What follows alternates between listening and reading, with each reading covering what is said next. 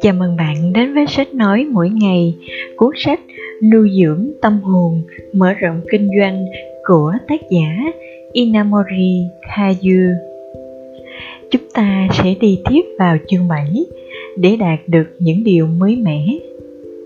Một, để đạt đến sự sáng tạo đích thực. Giáo sư Tanaka Nishitaro, nguyên là giáo sư danh dự của trường đại học Kyoto, đã nói rằng quá trình phát triển phát hiện phát minh ra tuy là lĩnh vực của triết học nhưng khi những điều đó được giải thích một cách hợp lý logic thì nó trở thành khoa học.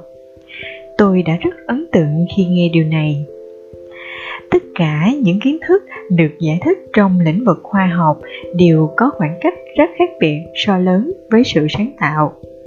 Những phát hiện, phát minh mà phạm vi vượt ra khỏi khoảng cách này thì nó gọi là sản phẩm thuộc về lĩnh vực tinh thần. Tóm lại, cho dù có tích lũy bao nhiêu kiến thức về khoa học đi nữa, thì cũng có thể gọi nó là sự sáng tạo đích thực galileo khi khởi xướng ủng hộ thuyết nhật tâm đã nhận phải sự đả kích, phản đối mạnh mẽ vì mô hình nhật tâm cho rằng mặt trời nằm ở trung tâm của vũ trụ của hệ mặt trời. Lý thuyết này đối lập với hệ địa tâm cho rằng trái đất nằm ở trung tâm vốn đang thành hành lúc bấy giờ. Bởi vì galileo là một nhà triết học và ông đã tin vào những gì mình nghĩ là đúng sau đó, galileo đã tìm cách chứng minh điều mình đưa ra là đúng và điều đó đã trở thành chân lý cho khoa học. Tôi cho rằng sự sáng tạo đích thực không chỉ dừng lại ở việc tích lũy những kiến thức khoa học ở thời điểm đó, mà phải bắt nguồn từ nguồn cảm hứng có chủ ý một cách tích cực. Nguồn cảm hứng này được hình thành từ những tri thức khách quan như triết học nếu được chứng minh bằng thực chứng, thực nghiệm, thì nó sẽ trở thành chân lý khoa học. Nếu cứ máy móc theo những kiến thức khuôn mẫu trong khoa học, thì nó sẽ giết chết sự thay đổi và sáng tạo. Ngay cả những điều chúng ta tưởng rằng vô lý, huy khoa học, thì đó cũng có thể là những đầu mối để tìm ra sự sáng tạo đích thực. Hai, tìm kiếm bắt đầu từ chính bản thân mình khi định bắt đầu thực hiện một điều gì đó mới, thì cho dù gặp khó khăn ra sao đi nữa, cũng không nên nản chí, bỏ cuộc, mà hãy tin vào điều mình định làm là đúng và vững bước tiếp trên hành trình đã chọn. Điều này thật sự rất khó. Nó đòi hỏi tính tự chủ rất cao độ. Có người nói rằng tính tự chủ có thể hiểu, đó là sự ương bướng không chịu nghe lời cha mẹ khi muốn làm một điều gì đó hoặc đó có thể là những người dũng cảm, dám chống lại những đế lực uy quyền. Nhưng thật ra, họ chỉ là người cứng đầu và bướng bỉnh. Ý nghĩa đích thực của tính tự chủ đó là dù ai nói ngã nói nghiêng, lòng ta vẫn vững như kiền ba chân dự tính tự chủ, khác tính ỷ lại ỷ lại là dựa dẫm quá mức vào một ai đó. Việc không muốn ỷ lại có thể hiểu gần ý với muốn tự do tự tại, thích làm gì thì làm, không nhờ đến người khác, chỉ nhờ vào chính bản thân mình. Bằng sự tìm kiếm điểm bắt đầu từ chính bản thân mình, chúng ta có thể hình thành sự sáng tạo.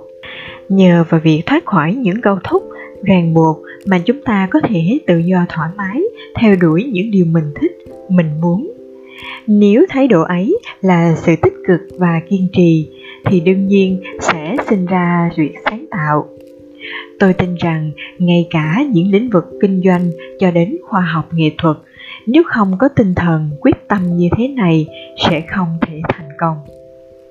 Và theo đuổi ý lý tưởng vô hạn. Trong sáng tạo không có cái gọi là tiêu chuẩn con đường của sự sáng tạo giống như chúng ta thực hiện một cuộc hành trình ra biển lớn. Trong đêm tối đầy dông bão mà không hề có la bàn. Bản thân tôi trong những cuộc hành trình của cuộc đời đến nay cũng đã nếm trải không biết bao nhiêu cực khổ. Nhưng cuối cùng tôi cũng tìm cách tìm thấy ngọn đèn chiếu sáng dẫn đường. Tuy nhiên, ở những vùng biển tôi chưa được biết đến thì không có ngọn đèn hải đăng nào cái đó chính là bản thân phải tự biến mình thành ngọn đèn hải đăng. Không chỉ như vậy mà tự chúng ta phải làm cho ánh sáng của ngọn đèn hải đăng cháy mạnh hơn nữa để những chiếu rọi xung quanh. Nghĩa là sau khi xác định được vị trí, tình hình của bản thân, chúng ta phải tự mình tìm ra lối đi, cách giải thoát khỏi khó khăn. Như vậy, có thể thấy trong nhiều tình huống không thể trông chờ vào những người khác là những cái gọi là kinh nghiệm, khuôn mẫu có sẵn. Chính nhờ không có những tiêu chuẩn ấy mà chúng ta phải tự mình vắt óc để suy nghĩ, tìm ra giải pháp. Và sự tưởng tượng vẽ lên trong đầu có thể là chính là con đường đi tới hành trình tìm kiếm những điều mà chúng ta chưa biết. Điều này rất phù hợp với cái gọi là chủ nghĩa cầu toàn mà tôi đã nhắc đến ở phần trước nếu so sánh giữa khái niệm tốt hơn, tương đối tốt và tốt nhất, thì khái niệm tốt nhất chính là chủ nghĩa cầu toàn. Đây có thể coi là trạng thái không hài lòng, thỏa mãn với điều đang có. Nên tận sâu trong ý thức của chúng ta luôn muốn tìm kiếm những điều mới. Trong lĩnh vực sáng tạo, vốn không có cái gọi là tiêu chuẩn, thì chính bản thân mình phải xác định cho mình một la bàn để định hướng. 4. Mở ra thời đại mới. Cũng có nhiều người viện lý do này hoặc lý do khác như mình không có cái này vì không có cái kia, cho nên không thể làm được. Nhưng nếu nói như thế thì chúng ta cũng không thể xuất hiện những điều gì mới. Tất cả đều có thể bắt đầu từ con số không để điều này thành hiện thực, đòi hỏi chúng ta phải có ý chí mãnh liệt, phải tìm cách suy nghĩ làm sao để có thể cung cấp nguồn nhân vật lực, kỹ thuật, trang thiết bị liên quan đến việc mình muốn làm. Nếu mọi việc đều giải quyết ổn thỏa thì tôi nghĩ nhất định giấc mơ sẽ thành hiện thực. Quá trình để đạt được những thành tựu mới chắc chắn luôn gặp phải những khó khăn và thử thách chúng ta cần chuẩn bị sẵn tâm lý về điều này và luôn khẳng định ý chí. Dù coi chuyện gì xảy ra đi nữa, thì mình cũng sẽ làm đến cùng. Tôi đã từng nhiều lần bị hỏi, tỷ lệ cơ hội chiến thắng là bao nhiêu? Và có lẽ sẽ gặp nhiều trở ngại nếu làm. Nhưng tôi nghĩ rằng trong thế giới của sự sáng tạo và đổi mới thì cũng giống như thế ngay cả trong những cuộc cách mạng giống như cuộc cách mạng minh trị di tân, thì cũng chính ý chí muốn đổi mới mạnh mẽ đã mở ra một thời đại mới với nhiều thành tựu nổi bật. Năm, suy nghĩ lạc quan, lên kế hoạch thận trọng và thực hiện tích cực. Để thành công trong việc phát triển lĩnh vực mới như mở rộng thị trường sản phẩm, phát triển kỹ thuật mới, thì tôi phải cho rằng phải làm sao để tạo ra những con người có suy nghĩ tích cực, lạc quan. Nghĩa là đó là những người có ý chí kiên định, luôn hướng về mục tiêu, dù gặp khó khăn cũng không bỏ cuộc. Luôn suy nghĩ tích cực để tìm ra cách giải quyết vấn đề. Trong điều kiện kết hợp những điều mới thì đó là những điều quan trọng nhất. Đừng tạo ra cảm giác mình đã tạo ra bức tường ngăn cách mình và người khác nếu làm điều khác người hãy vững tin rằng khả năng của con người vốn là vô hạn. Do vậy, hãy thường xuyên tự hỏi với bản thân rằng mình sẽ làm được. Cần lặp lại lời nói này để tự động động viên bản thân mình. Trong quá trình lên kế hoạch, chúng ta cần xem xét một cách thận trọng những điều mình nghĩ. Sự thận trọng ở đây là suy nghĩ xem xét đến những khó khăn, trở ngại có thể xảy ra khi thực hiện và trù liệu trước cách giải quyết khó khăn nếu như tình huống đó xảy ra như dự đoán. Dự tính về những khó khăn sẽ làm nên nền tảng cho những suy nghĩ lạc quan về những hành động tiếp theo. Ngay cả trong giai đoạn thực hiện, nếu cũng xem xét, suy nghĩ cẩn trọng, mọi đường đi nước bước, thì những hành động dũng cảm, dám đột phá và sáng tạo chắc chắn sẽ đem đến thành công nói tóm lại khi bắt đầu làm một việc gì mới. Chúng ta cần linh hoạt, vận dụng đầu óc để suy nghĩ một cách trân trọng. Và đối với từng giai đoạn, cũng cần tìm người phù hợp. 6. Suy nghĩ đến khi có thể nhìn thấy được. Khi bắt đầu tiến hành làm một điều gì mới như phát triển kỹ thuật, tôi thường tự hỏi với mình rằng, phải làm cho đến khi tận mắt thấy được nếu cứ nói như thế, về những điều mà mình ấp ủ, ước mơ, thì khoảng cách giữa ước mơ và sự thực sẽ dần dần thu hẹp lại, và đến một lúc nào đó sẽ không còn nữa. Tôi đã có nhiều khái niệm về điều này. Nghĩa là cái gọi là mơ ước, hoài bão, lý tưởng mà chúng ta ấp ủ. Nếu chúng ta không ngừng suy nghĩ về nó, thì đến một lúc nào đó, nó sẽ trở thành trạng thái ăn sâu vào trí óc ta, khiến chính bản thân ta cũng không rõ là mơ hay thực. Tôi nghĩ rằng khi khoảng cách giữa mơ, thực, không còn, thì đó là thời điểm ta có thể làm được điều gì đó. Mặc dù cụ thể có thể làm được điều gì đó vẫn còn rất mơ hồ, nhưng cái cảm giác làm được thì rất rõ ràng trạng thái tâm lý này, tôi còn gọi đó là biểu hiện của cái có thể thấy được. Đừng nghĩ rằng những điều như mơ ấy chỉ là những suy nghĩ vớ vẩn mơ hồ.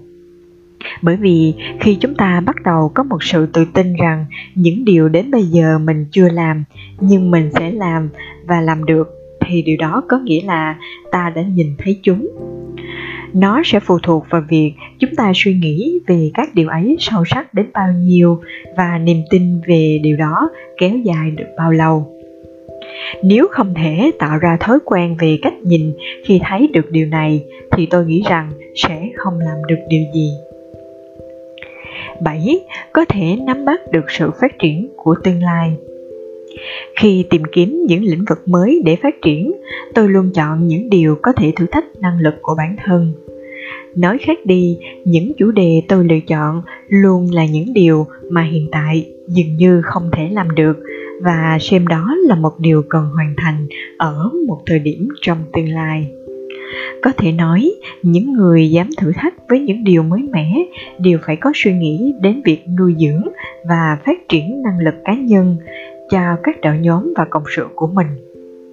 Tóm lại, để mục tiêu hướng đến trở thành hiện thực ở một thời điểm nào đó, thì phương pháp tốt nhất phải được biết kết hợp hài hòa giữa năng lực bản thân và sức mạnh của tập thể cùng hướng đến ý tưởng chung. Dựa vào năng lực hiện tại để phán đoán rằng không thể làm được hay có thể làm được, thì ai cũng có thể làm được vì nó thuộc về nhiều cảm nhận chủ quan. Nhưng nếu chỉ đơn thuần dừng lại ở đó, chắc chắn chúng ta có thể làm được điều gì đó mới. Nếu chúng ta không tích cực suy nghĩ, tìm ra cách thức để có thể làm những điều không thể làm được ở hiện tại, trở thành có thể làm được trong tương lai, thì thành quả có tính chất vĩ đại như những cuộc cách mạng sẽ không được sinh ra với những người mong muốn làm được những điều mới mẻ và đạt được những thành tựu nổi bật, thì họ cần phải dựa vào năng lực của bản thân để cố nắm bắt được những kiểu hình phát triển của tương lai 8. Không ngừng theo đuổi khả năng vô hạn của bản thân Có ý tưởng gì hay không nhỉ? Mọi người hay hỏi như vậy và thường có khuynh hướng tìm kiếm những ý tưởng mới bên ngoài nhưng tôi cho rằng cái gọi là ý tưởng mới, không phải tìm kiếm bên ngoài, mà hãy tìm kiếm ngay trong chính bản thân của chúng ta. Nghĩa là bằng việc tìm kiếm nó trong chính công việc mình làm, hãy tìm cách cải thiện nó tốt hơn, để từ đó sinh ra những suy nghĩ mới mẻ. Nhiều người chỉ nhìn vào kết quả, thành tích đạt được trong công việc mà cho rằng người đó có khả năng nhìn xa trông rộng, biết phán đoán tốt nhận định này có thể đúng với đa số, nhưng hoàn toàn không đúng với tôi. Bởi vì nếu như chúng ta thật sự có khả năng nhìn xa trông rộng, thì chúng ta sẽ dựa vào nó để phán đoán và nhận được hết tất cả các nội, sự tồn tại của sự vật, hiện tượng, và nhờ đó có thể làm những điều có ích cho bản thân chính vì chúng ta vẫn còn nhiều điều không biết hoặc chưa rõ về thế giới và sự vật, hiện tượng xung quanh. Cho nên mới phải tập thói quen trang bị cho mình khả năng nhìn xa trông rộng. Tôi cho rằng điều này không phải có được bằng sự tìm kiếm bên ngoài. Nghĩa là chúng ta có thể đạt được điều này bằng việc rèn luyện nó ngay trong chính bản thân của chúng ta và những sự việc liên quan ở xung quanh như ta có kinh nghiệm, kỹ thuật của bản thân. Tôi nghĩ rằng cho dù thời đại có thay đổi, nhưng nếu cách nhìn lại và đánh giá đúng chính bản thân mình và không ngừng theo đuổi khả năng vô hạn của bản thân, thì chắc chắn sẽ đạt đến đỉnh cao của sự sáng tạo và đổi mới. Chính chấp nhận rủi ro và thử thách thử thách là một từ, nghe qua có vẻ đem đến cho ta cảm giác hứng thú. Nhưng theo sau nó là một loạt những khó khăn và nguy hiểm. Do không thể lường trước được những khó khăn, nên chúng ta luôn phải nỗ lực, nhẫn nại và giữ vững niềm tin kiên định. Nghĩa là, nếu trang bị cho bản thân sự chấp nhận những rủi ro, dũng khí vượt qua khó khăn, dù khổ cực cũng phải nỗ lực, kiên trì, thì chắc chắn chúng ta sẽ vượt qua tôi nghĩ rằng, nếu nói đơn giản, thử thách chỉ giống như những trò chơi, thì hoàn toàn không có gì để bàn đến. Bỏ qua các yếu tố như thế này, thì ý nghĩa thật sự của thử thách chính là một sự dũng cảm phi thường. Đối với việc kinh doanh của các công ty, nếu đề cập đến việc liên tục chịu thử thách, thì đó chính là các nhà lãnh đạo họ luôn cần có tinh thần sẵn sàng đón nhận những thử thách và dù trong hoàn cảnh khó khăn đến đâu cũng phải thật bình tĩnh. Họ giống như một vị thuyền trưởng đang chiều chống con thuyền giữa phong ba bão táp. Do vậy, để con tàu cập bến an toàn trong lĩnh vực kinh doanh thì vấn đề tiền vốn, kế hoạch và nội dung tài chính của công ty cần phải được chuẩn bị ngay cả đối với mỗi cá nhân thì thái độ thử thách này cũng rất cần sự bồi đắp, rèn luyện không ngừng. Để trong mọi tình huống, chúng ta sẽ không bị dao động, lung lay ý chí. Chỉ có những ai am hiểu và dám can đảm chấp nhận rủi ro thì thử thách mới được trao tặng như một món quà. Mặc dù có nhiều khó khăn để nhận được nó, nhưng cảm giác khi nhận được món quà này chắc chắn sẽ rất ngọt ngào và khó quên. 10. Tin tưởng vào khả năng Người có thể làm được điều mới trở thành hiện thực phải là người có lòng tự tin. Sự tự tin giúp chúng ta tìm ra ánh sáng chỉ lối soi đường, để chúng ta vững bước tiếp tục trên cuộc hành trình. Do vậy, nếu nói là không thể vượt qua khó khăn, không thể làm được thì tôi cho rằng đó hoàn toàn là vì bản thân mình kém cỏi, không đủ khả năng, bản lĩnh và không chịu được nỗ lực. Khi đó, cần xem xét lại bản thân một cách trung thực nhất, xem mình đã cố gắng hết sức hay chưa. Để tìm ra ánh sáng cuối đường hầm, chúng ta thoát khỏi bóng tối của những khó khăn đang bủa vây, thì còn cách duy nhất là chúng ta phải nỗ lực không ngừng trong thế giới của sự sáng tạo đổi mới thì sự nỗ lực cần thiết hơn gấp nhiều lần.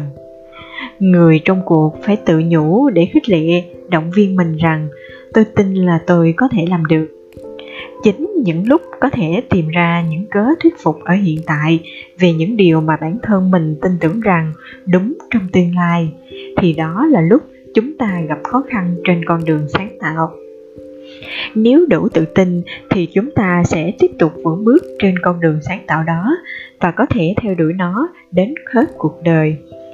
Khi vượt qua những dao động, lùm lầy có tính nhất thời và cống hiến hết mình cho một mục tiêu, một công việc mà mình đã chọn, thì chắc chắn đến một lúc nào đó những sự nỗ lực sẽ đơm hoa kết trái. Đối với con người, sự tự tin là rất quan trọng. Cần tin vào bản thân, tin vào điều mình có thể làm. Chương 8 để có sự nể phục của cấp dưới. 1. Thu phục làm người bằng cái tâm trong sáng, không ích kỷ, tư lợi. Để có thể tạo ra sự kính phục, lay động lòng người thì chỉ có một cách, đó là cái tâm trong sáng, không ích kỷ, tư lợi. Khi làm bất cứ việc gì cũng đừng mưu tính, suy nghĩ đến lợi ích của bản thân và cũng không được phán đoán sự việc theo cảm tính, chủ quan hoặc sự yêu ghét. Các nhà lãnh đạo nếu có được cái tâm trong sáng, không ích kỷ, tư lợi sẽ dễ dàng kết nối được với cấp dưới. Ngược lại, đối với những người chỉ chăm chăm nghĩ đến lợi ích cá nhân, coi lợi ích của bản thân trên hết, thì họ sẽ tạo cho những người làm việc chung cảm giác ghét, khó lòng gắn kết mọi người cùng làm việc với những mục tiêu đã đề ra. Saigon Tagamori là một trong những người quan trọng trong cuộc cách mạng Minh trị Di Tân đã có câu nói bất hủ rằng một người không có tiền, địa vị, sinh mệnh như tôi đương nhiên cuối cùng sẽ phải chịu thua. Nhưng nếu không phải là người thua cuộc thì phải có trách nhiệm gánh vác công việc của quốc gia. Tóm lại có thể nói là người không có tư lợi cá nhân thì họ xứng đáng với vị trí cao chỉ bằng một mệnh lệnh của người lãnh đạo, nhưng phải làm sao để cấp dưới đồng lòng hưởng ứng một cách vui vẻ. Nhưng cũng có lúc mệnh lệnh nào đó khiến cho cấp dưới cảm thấy khốn khổ. Mặc dù vậy, những quyết định, những mệnh lệnh nếu chỉ hợp với mình có tính độc đoán thì khó có được sự đồng thuận, đồng lòng và không tạo được sự gắn kết với mọi người những nhà lãnh đạo trước hết nên xác định rõ vị trí cần đứng của bản thân, dẹp bỏ đi sự ám ảnh tư lợi cá nhân, biết vì đại cục và lợi ích chung của tập thể, cần luôn tâm niệm tất cả vì tổ chức, vì lợi ích chung 2. Tự hy sinh bản thân để đem lại sự tin tưởng Nhà lãnh đạo phải có tinh thần hy sinh lợi ích cá nhân khi làm bất kỳ việc gì cũng phải đặt lợi ích chung lên trên và cần một nguồn năng lượng đủ mạnh để làm điều đó. Đương nhiên, họ cũng phải nhận được một phần thưởng xứng đáng cho sự hy sinh ấy. Đó chính là nhận được lòng tin yêu của cấp dưới và làm cho nhân viên có hứng thú làm việc. Đầu tiên, hãy cố gắng tạo ra bầu không khí thoải mái, dễ chịu tại nơi làm việc không phải chỉ là nơi dễ chịu, thoải mái đối với mình trong vai trò nhà lãnh đạo, mà phải hướng đến đa số những người đang làm việc cùng mình. Để làm được điều này, đòi hỏi ý chí, sự đấu tranh rất mạnh mẽ để gạt bỏ hoàn toàn tư tưởng hám lợi cá nhân. Nhưng nếu người lãnh đạo không có tinh thần biết hy sinh tư lợi, thì hoàn toàn không thể cải thiện và đổi mới nơi làm việc nếu nhà lãnh đạo chỉ chú ý đến việc tạo ra môi trường tốt để mình cảm thấy thoải mái, dễ chịu, thì chắc chắn sẽ không tạo ra một môi trường chung để gắn kết mọi người. Chính sự quan tâm, chú ý đến việc làm sao để tạo ra môi trường làm việc khiến mọi người cảm thấy thoải mái nhất, khiến cho cấp dưới tôn trọng và tin tưởng. Từ đó, họ sẽ dễ dàng đồng tâm hiệp lực cùng mình để phát triển trong công việc. 3. Lấy tinh thần làm việc để thể hiện nhân cách. Như đã nói, nhà lãnh đạo phải có dũng khí và cái tâm trong sáng. Nói khác đi, đó không được ngại khó, ngại khổ và phải cương quyết. Người đứng đầu của một tổ chức, người lãnh đạo không chỉ đòi hỏi sự hiểu biết về những nguyên tắc, phẩm chất đạo đức mà còn phải là tấm gương để thể hiện điều đó nhà lãnh đạo nhu nhược, yếu kém là người không dám mạnh tay xử lý những hành vi sai trái, những điều bất công, phi lý mà dễ dàng bỏ qua chúng. Nhìn qua có vẻ người như thế là người tốt, nhân hậu, bao dung. Nhưng thực tế, họ cư xử như vậy vì họ hèn yếu, nhút nhát. Điều này dẫn tới sự lộn xộn, mâu thuẫn trong nội bộ. Hơn nữa, bản thân họ sẽ đánh mất đi sự tôn trọng và tin tưởng của cấp dưới hậu quả là dẫn đến sự lừa dối và phẩm chất đạo đức tại nơi làm việc sẽ bị sa sút. Người lãnh đạo đúng chuẩn mực phải biết thừa nhận một cách thành thực sâu sắc sai lầm của bản thân, biết xin lỗi với tập thể và cấp dưới khi mình sai lầm. Không tìm cách thoái thác hay viện cớ, đổ lỗi, mà phải biết gánh vác trách nhiệm. Ngoài ra, người lãnh đạo cũng phải có tầm bao quát rộng nghĩa là phải quan sát tinh tế, giỏi xèo sát sao, nhất cử nhất động của cấp dưới. Nếu có thể thì tìm cách đáp ứng những nguyện vọng của nhân viên và chia sẻ cách chân thành những điều họ mình muốn làm, không phải bằng những mệnh lệnh nghiêm khắc mà bằng những hướng dẫn tận tình cụ thể. Hành vi, thái độ, phẩm chất của người lãnh đạo ảnh hưởng rất lớn đến một tập thể những và những người xung quanh Người lãnh đạo như một ngọn lửa bùng cháy mạnh mẽ nhất với sức nóng làm sao để truyền đi và lan tỏa nhiều nhất. Cần ghi tâm khắc cốt hình ảnh này.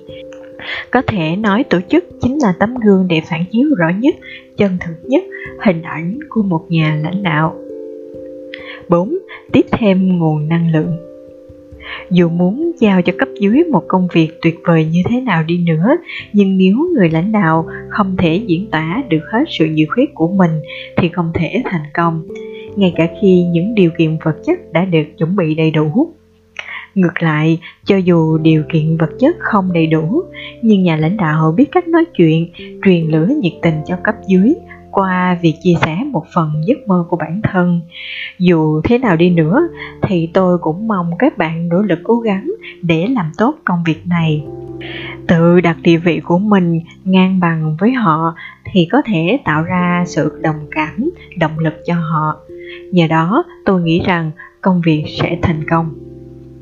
Nhà lãnh đạo cần có sự nhiệt tình, phải truyền ngọn lửa nhiệt tình ấy cho cấp dưới nguồn năng lượng mà cấp dưới có được tiếp nhận cộng thêm với nguồn năng lượng nội tại vốn có của họ thì sẽ nhân lên và điều đó cũng có nghĩa là sức mạnh của bản thân của người truyền năng lượng cũng được tăng lên.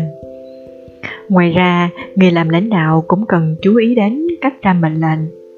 Nếu như nói làm đi thì sẽ nhận được sự phản hồi có vẻ không tích cực, kiểu dạ vâng và mức độ thành công trong công việc sẽ chỉ khoảng 30%, khá hơn một chút là biểu hiện vâng sẽ cố gắng với mức độ thành công là 50%. Bởi vì nếu dùng ngôn ngữ mệnh lệnh như thế, người nghe có cảm giác không phải là việc của họ và họ chỉ làm việc một cách miễn cưỡng. Do vậy, điều quan trọng là phải làm sao có tâm truyền tâm nghĩa là những việc mình làm, mình muốn làm, hãy làm sao để người khác hiểu và cảm nhận được, làm bằng sự vui vẻ và hứng thú nếu được cấp dưới hưởng ứng, theo tỷ lệ thành công có thể đạt được lên đến 90%. Nhìn thái độ làm việc của cấp dưới đối với công việc, xem họ có nhiệt tình hay không nhiệt tình, cũng là một trong những việc cần thiết của người lãnh đạo nhưng quan trọng hơn đó là phải tìm cách truyền cho họ sự nhiệt tình. 5. Đánh giá, tuyển dụng và thăng tiến Đối với việc đào tạo nhân viên thì làm sao người lãnh đạo vừa tuyển dụng vừa có thể đào tạo thật nghiêm khắc và phải làm cho họ thật sự tự tin để thích ứng với công việc và lĩnh vực của mình phụ trách. Khi tuyển dụng nhân viên cần phải đánh giá, khi đánh giá, phải xem xét vai trò cũng như nhìn vào bản chất của họ. Nghĩa là cần đánh giá ở hai mặt, nhân cách và năng lực. Tôi thì ưu tiên chọn cách đánh giá nhân cách, bởi vì tính cách sẽ ảnh hưởng rất lớn đến công việc. Để đánh giá đúng một người, chúng ta thường đánh giá dựa vào trách nhiệm đối với công việc của người đó làm hoặc được giao cho. Tuy nhiên, tôi hoàn toàn không chỉ dựa vào điểm này con người ai cũng có điểm mạnh, điểm yếu, cho nên tuyệt đối không chỉ quan sát vào những điểm thiếu hoàn thiện, khiếm khuyết của họ để mà thực hiện việc đánh giá. Điểm yếu của người này có thể là điểm mạnh của người khác, và ngược lại, người lãnh đạo giỏi phải là người biết nhìn người, biết cách giúp họ bổ sung hoàn thiện khuyết điểm thông qua việc hoạt động, làm việc nhóm cùng nhau. Tuy nhiên, chỉ ra những điểm thiếu sót của từng cá nhân cũng cần phải hết sức khéo léo. Ngay chính bản thân của chúng ta cũng vậy, cũng có những lúc có thiếu sót, Nhưng khi ai đó chỉ ra những điểm không tốt của mình thì nên cảm ơn họ vì đừng quên từ rèn luyện và khắc phục điều đó. Người lãnh đạo cần đánh giá cấp dưới ở hai góc độ, nhân cách và năng lực. 6. Làm việc thiện là hàng đầu nhà lãnh đạo cũng phải có tình yêu thương và tiếp xúc thường xuyên với cấp dưới. Tình yêu thương ấy không phải là tình yêu thương mù quáng, có thể chia làm hai loại. Yêu thương nhiều, đại thiện, và yêu thương ít, tiểu thiện. Để dễ hiểu hơn, tôi xin đưa ra một ví dụ như sau. Có nhiều trường hợp, cha mẹ do nuông chiều con từ nhỏ, nên khi trưởng thành, đứa trẻ ấy đã phạm phải rất nhiều sai lầm trong cuộc sống. Ngược lại, những ông bố bà mẹ có con cái nghiêm khắc ngay từ nhỏ, từ khi trưởng thành, đứa trẻ ấy dễ thành công. Tôi gọi trường hợp đầu tiên là tiểu thiện, yêu thương ít, và trường hợp sau là đại thiện, yêu thương nhiều. Ngay ở nơi làm việc cũng có rất nhiều kiểu người vái vai trò cấp trên. Có nhiều người biết lắng nghe ý kiến của cấp dưới, cũng có người khó tính, người dễ tính, người muốn người trẻ nói gì nghe nấy. Nếu không có lòng tin, chỉ thích nghe những lời nịnh hót thì tôi nghĩ đó không phải là người muốn gì giới trẻ. Đối với những người trẻ khi được khen sẽ rất thích, nhưng điều đó chưa hẳn tốt với họ. Qua những trải nghiệm của bản thân, tôi thấy những vị sếp nghiêm khắc sẽ tốt cho nhân viên hơn. Vì chỉ qua sự rèn luyện nghiêm khắc, chúng ta mới trưởng thành hơn. Có thể nói như ông bà ta nói vậy là thương cho roi cho vọt. Sự yêu thương chiều chuộng, kiểu tiểu thiện sẽ tốt trong một khoảng thời gian ngắn, nhưng làm thế nào là tốt với họ thì cần phải suy nghĩ kỹ. Người lãnh đạo phải có tình yêu thương cấp dưới, nhưng phải yêu thương sao cho đúng cách. Cảm ơn bạn đã theo dõi sách nói mỗi ngày. Đừng quên nhấn nút đăng ký kênh để theo dõi phần tiếp theo nhé. Cảm ơn các bạn.